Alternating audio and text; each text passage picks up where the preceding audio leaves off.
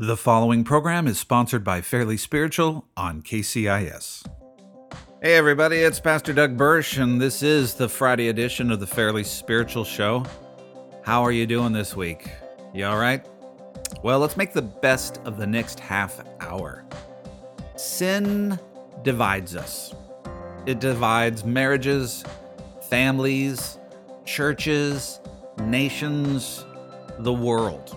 We're going to look at how sin divides us and how God has called us to unite through the cross of Jesus Christ. We'll look at the power of the gospel and the power of sin to divide us from pursuing our best on today's Fairly Spiritual Show. Nothing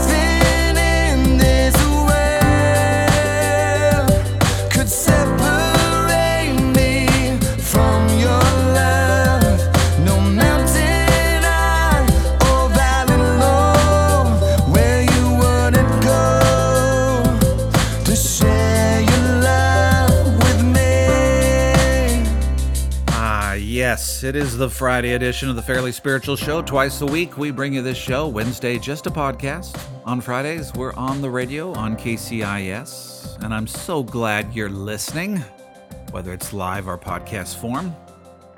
Uh, hey, you can contact me now through radio. Uh, did I just say radio? No, you can't contact me through radio. You can yell at the radio, but it's not going to do any good. But you can contact me uh, through this phone number, 360 818 4513, and give feedback for the show. That's 360 818 4513. And I got this number because a couple weeks ago, uh, after church, uh, a volunteer in our church, dear sweet lady, comes to me and she's like, this woman called the phone and she said uh, terrible things about you and your radio show. and I, I was like, welcome to radio.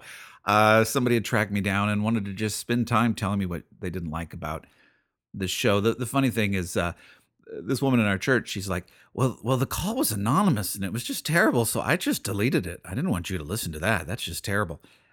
and so I thought that was very sweet. I also don't want to have my church volunteers have to be uh, have to listen to that kind of stuff. So I got I got a phone number where people can text. You can text the show and give feedback, or you can call. And uh, I'd love for you to do that. 360 818 4513. That's 360 818 4513. You can also, of course, go to fairlyspiritual.org and find out about past shows. You can subscribe to our podcast on iTunes or SoundCloud.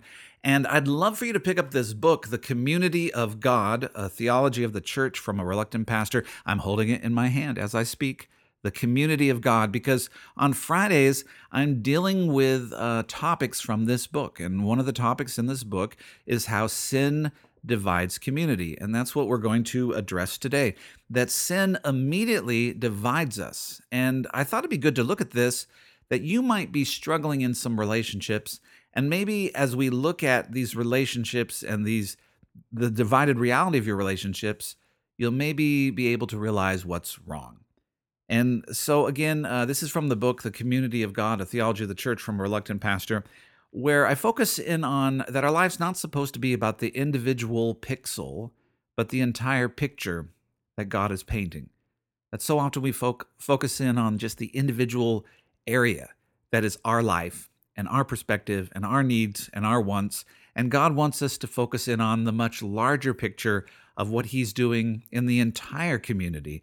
That God came to Abraham and told Abraham that He would make Abraham into a great nation that would bless the rest of the people on the face of the earth. And that's what we're called to be, is to be a part of that great nation. Well, last Friday, I talked about the fact that we were created human through community, that it was not good for Adam to be alone, so God divided Adam and made two, made Adam and Eve, and that Adam could stand before Eve and say, You are bone of my bones, flesh of my flesh, together we're one. That Adam understood and Eve understood that to be fully human, we need to be in community. This is more than just marriage. This is the concept that humans, to be fully one, need to have someone else in their life. For us to understand God and God's love, we need to exist outside of individuality, but in community. But if you follow the narration or the narrative of Genesis a little farther, Immediately after Adam and Eve have existed for what, just a couple days, they're like, hey, we got this thing figured out. God, we know you're an eternal God and all, but we know how to live our lives. So instead of listening to God, they eat from the tree of the knowledge of good and evil. And they need that knowledge in order to make their own decisions. They've been made wonderfully. They've been made in the image of God to be fruitful, to multiply, to have dominion. But the one thing they don't have is the knowledge to be able to use now their own created authority for their own purposes. So they eat from the tree of the knowledge of good and evil, and sin and evil enters the world. And, and this is just where I want to pick up the narrative for what immediately happens when sin enters the world. When sin enters the world, community is divided. A sign that you are living a life of sin or a life separated from God is the divisiveness that occurs in the relationships around you. And you see this in Genesis 3:11 that after Adam and Eve have sinned against God, you know, God comes to talk to Adam and basically ask Adam, you know, why are you hiding, hiding? Why are you naked and ashamed? What's going on here? And uh, God says, Have you eaten of the tree? This is in verse, this is chapter 3, verse 11.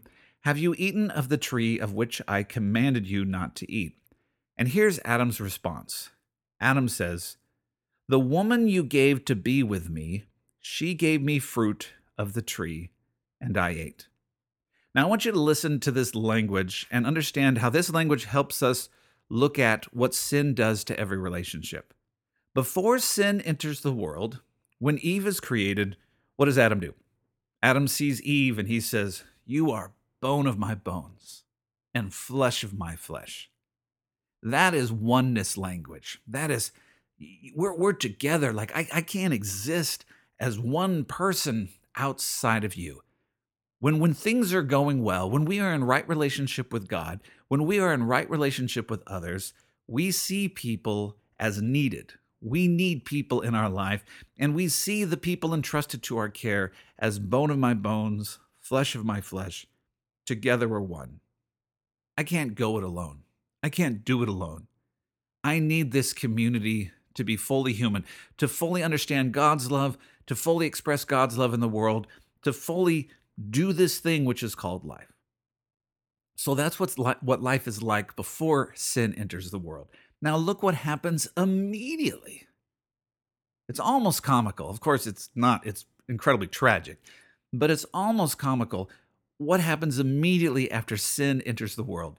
Adam goes, This woman you put here with me, she gave me this to eat. If ever you had distancing language, this is men are from Mars, women are from Venus. Adam's like, I was doing fine on my own, and you put some woman here with me, and if she just wasn't here, I'd be great. This is what sin does. Sin immediately dehumanizes our relationships and distances our relationships. Where Adam discounts Eve's existence as Eve should not even be in my life. The problem with my life is not my sin against you, God, but the problem with my life is that you even put me in community. If I was just left alone, I'd be fine. This woman you put here with me, if she wasn't in the picture, I'd be fine. Now, this is something I'd like you to look at. I, am trying to look at it as well. When sin enters our life, or when we're in not in right relationship with God, immediately we begin to use this distancing language. It happens in broken marriages. Broken marriages begin to talk like this My friends and your friends, my wants and your wants, my ways and your ways the individuals begin to talk about their individuality against the other person's individuality. They'll talk like this uh, Your kid will come to you and complain about something, and you'll say, Well, you know, mom wants to do that, and you know how mom is, but I want to do this. They talk in my ideas versus mom's ideas, or my ideas versus dad's ideas. It's us them language. It's distancing language. It's the kind of language you hear when two people are complaining about their spouses when they're talking at Starbucks. I think it's illegal to talk about your own faults when you meet with someone at Starbucks because whenever I'm there, it just seems like people are talking about someone else's faults and someone else's problems. But it's that kind of language. It's, you know, I'm doing fine on my own, but the problem is his friends, his stuff, his ideas, his hobbies People are saying, you're saying his too much. Let's go to the other side. Her friends, her stuff, her expectations, her hobbies, her wants, her needs. When things are broken, we immediately go to this us them language. When we're in right relationship with God, we see the person or the persons that God has entrusted to our life, whether it's our spouse or our kids or our friends or family members, we see them as extensions of us in the sense that their health is our health and, and, and goodness for them is goodness for us, so that we can look at them and say, You're bone of my bones and flesh of my flesh. Together we're one. And you begin to speak in oneness language. This is our family. This is our choice. These are our hobbies. These are our friends. This is what we like to do. This is what we believe. This is the direction we are moving together. You begin to talk in the we and the us, not the yours and mine. Think about that for a second. What kind of language are you using? Are you using divided language? Are you talking about it? Man, if she just didn't do that, and he, if he just didn't do that, what kind of language are you using? How is that reflected? Is it us language or is it you and me? We're going to talk more about this, but now a quick break. Hey, thanks for listening to the show. I so much appreciate your support. We're not going to be able to stay on the air unless we get some more donations. Uh, we just need some donations. So go to fairlyspiritual.org and donate, whether it's $25, $50, or more, $100, whatever. That will keep the show on the air. If not, we'll do a few more shows and we're off the air. That's just how it is. Please donate, it matters. Go to fairlyspiritual.org and donate today. Also, call the show 360 818 4513. You can text us at this number as well 360 818 4513. You can't donate through the number, but you can give feedback 360 818 4513. Okay, on today's show, we're talking about how sin immediately divides us. It divides relationships. And we saw that with Adam and Eve from the beginning, right? Immediately when sin enters the equation, Adam is like, man, this woman you put here with me, if she just wasn't around, I wouldn't have a problem. Sin does not only divide marriages, it also divides families. If you look at the next story, what's the next big relational story uh, in the Bible after Adam and Eve? You have Cain and Abel. And with the story of Cain and Abel, both Cain and Abel give God an offering. And basically, they're two different offerings. It says that Abel gives God an offering of the fat portion. And when we hear fat portion, we're like, that's disgusting. But in this culture, fat portion would be the choicest meat, the best portion. That's where a translation, a literal translation, versus a translation that maybe you understood, uh, one that you maybe understood would say, uh, Abel gave the best portion. But in some of our translations, it just says fat portion, and we're like, gross. But for God, God understood that Abel was giving the best to him. Cain, on the other hand, just gave God something. When you read in the context, he just gave him something, not the best, just something. And so God uh, came to Cain and basically did not accept his offering because the offering was meaningless. The only reason to give an offering would be to show your allegiance. The offering is ultimately a prayer, and Abel's prayer and Abel's understanding was God, I know you've given me everything, so I can give you my best, knowing that you will provide. His offering was aligning himself with his created purpose. I know I come from you. I know fruitfulness comes from you. I can give you my best because I know that every good and perfect thing comes from you. Already, Cain, on the other hand, is like, I don't know if I trust you. I got to keep things for myself. You're just something in my life. And so God comes to Cain and he says, You know, sin is crouching. In fact, it says this in Genesis 4 7.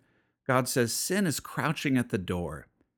Its desire is for you, but you must rule over it. See, God comes to Cain and he says, The reason I don't accept your offering is because it's not an offering, it's just a religious thing you're doing. You don't even understand why you're giving an offering. You're just doing something, maybe because Abel did something. But the purpose of giving your best is to show what's in your heart.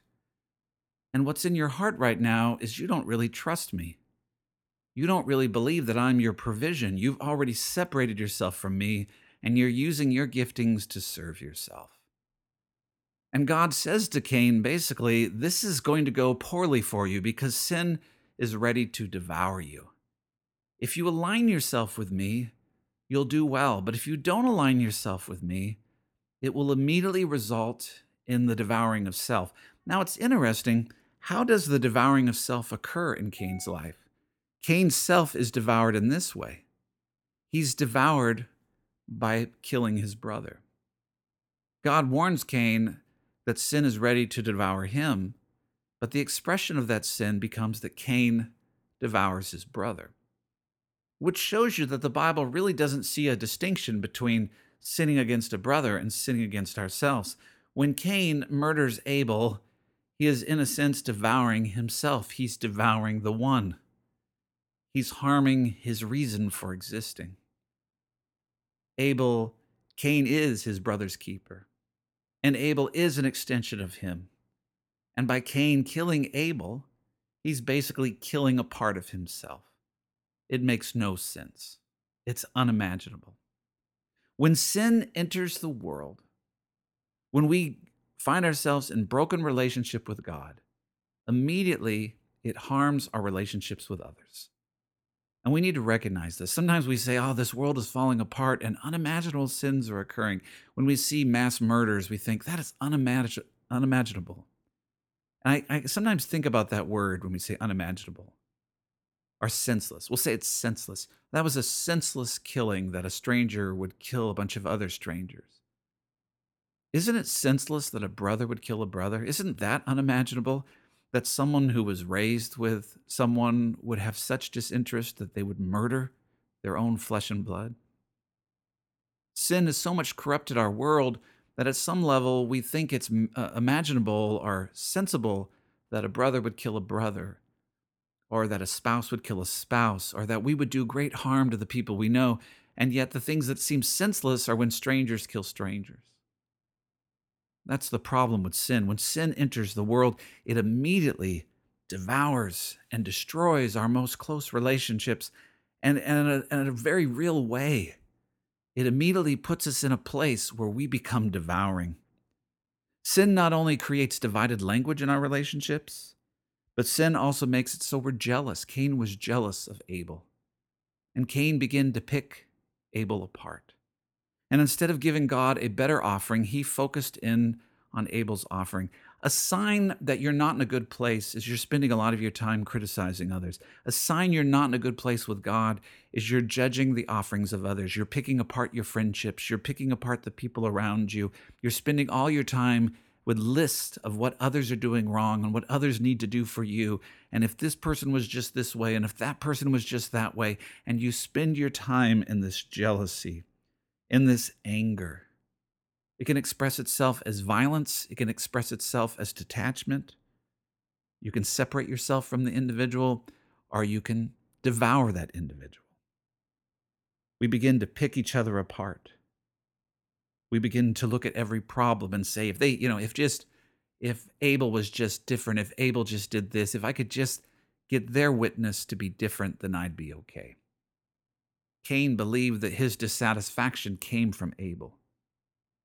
And I found this to be the case that when you're not right with God, you'll begin to devour the people around you. When I'm not right with God, I'll begin to devour the people around me. I'll become jealous. I'll become bitter. And you can just see that if you're spending your time with lists of wrongs, if you're if you're finding more and more in kind of this, oh, everybody's against me and woe is me and those, if you're in that place, it's almost always a sign that you've lost your connection with God. When relationship with God is broken or severed or wounded, immediately we begin to wound those he's entrusted to our care. Sin not only affects the individual, the marriage, the family, but sin affects nations as well. Sin makes it us against them. Sin tears us into groups, divisive groups. Sin, just as when we are one, we see each other as we need to be together to be whole and to be right. And when we are broken, we see them as if you just didn't put these people with us, we'd be fine. That's what sin does to a nation as well. I talk a bit about this in the book, But a partisan spirit is a lot like that, right? Sin does this. Sin says, you know, if we just didn't have those immigrants around, we'd be fine. If we just didn't have that other race in our neighborhood, we'd be fine. If we just didn't have that other, eth- you know, economic group, we'd be fine. If we just didn't have that other ethnic group, we'd be fine. It's us and them. If it was just Republicans and not Democrats, then we'd be fine. Sin begins to see us and them and devour them for the sake of us. When we're right with God, we begin to see every other person as made in the image of God and needing love. Sin not only divides nations, but it divides the world. You know, God didn't make these borders that we made. God is not an American. God doesn't care any more about America than he cares about Guatemala. And he doesn't care any more about documented citizens than he does undocumented citizens. In fact, the scripture says that God's heart is for the poor, God's heart is for the widow, God's heart is for the orphan, and God's heart is for the foreigners. When we're close to God, when we see someone different than us, we don't try to hurt them and harm them and distance ourselves from them. We try to find a way for us to be one. We try to find a way to truly find a sense of family in our relationship because Abraham was called to be a blessing to the rest of the people on the face of the earth. And that's our assignment as well. And so when the rest of the people on the face of the earth show up at our doorstep, it's our job to be a blessing to them. That's the mandate of the promise God gave to Abraham. It's the mandate of the cross. It's the mandate for every Christian. It's not just the mandate, it's why we were created. But when sin enters the world and when sin enters relationships, we are divisive and we are devouring. We say, oh, this world would just be fine if I didn't have that group around. If those people just weren't around, we'd be fine. If they just stay with their own kind, we'd be fine. If they just leave us alone, we'd be fine. If we could just win and they'd lose and go away, we'd be fine. That us and them mentality is a satanic mentality. It's a death mentality. It's the opposite of the gospel. Sin divides, but God unites. Sin divides, but God unites. Where are you allowing sin to divide you? Are you using language that's divisive? In your marriage, is it your stuff and my stuff, and your ways and my ways, and your friends and my friends, and your time and my time, and your ways and my ways? And is it a bunch of negotiations about who gets their way? Maybe it's time to start learning our stuff, our time, our friends, our hobbies, our life. If you're not moving together, you got a problem when it comes to your, your family, when it comes to your kids? Is it a divisive, devouring family? Or do you truly see each other as bone of my bones and flesh of my flesh? Is it a, a bickering, angry, divisive environment? Or are you truly uniting on the love of God and seeing each other as extensions of one another? Whenever this dividing and devouringness occurs, it's a sign we're not right with God. Uh, John says the sign that you've been brought from death to life is you love your brother. So that the fact that we're not loving our brother, it's a sign that we're allowing death to rule in our lives. For our nation, are you moving in a trajectory that embraces and loves those who are different from you? Are you moving in a trajectory of us and them and these people you put here? Are these people who invaded our space? And do you have a worldview?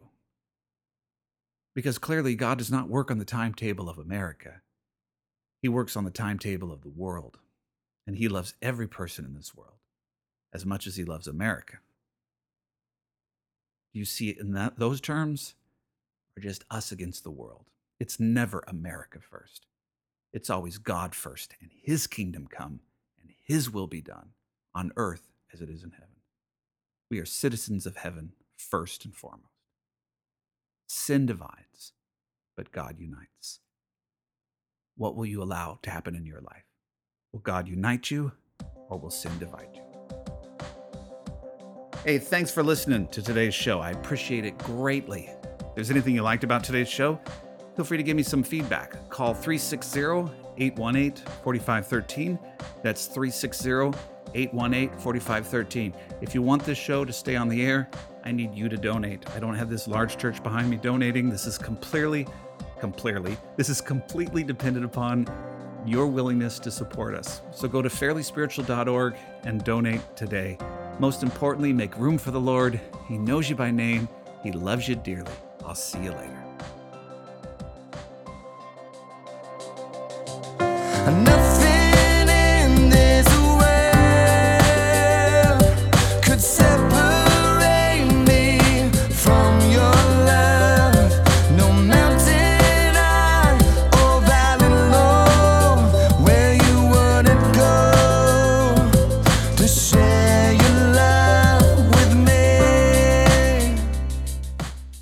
Preceding broadcast was sponsored by Fairly Spiritual. When you write or call this program, be sure to mention you heard it on KCIS.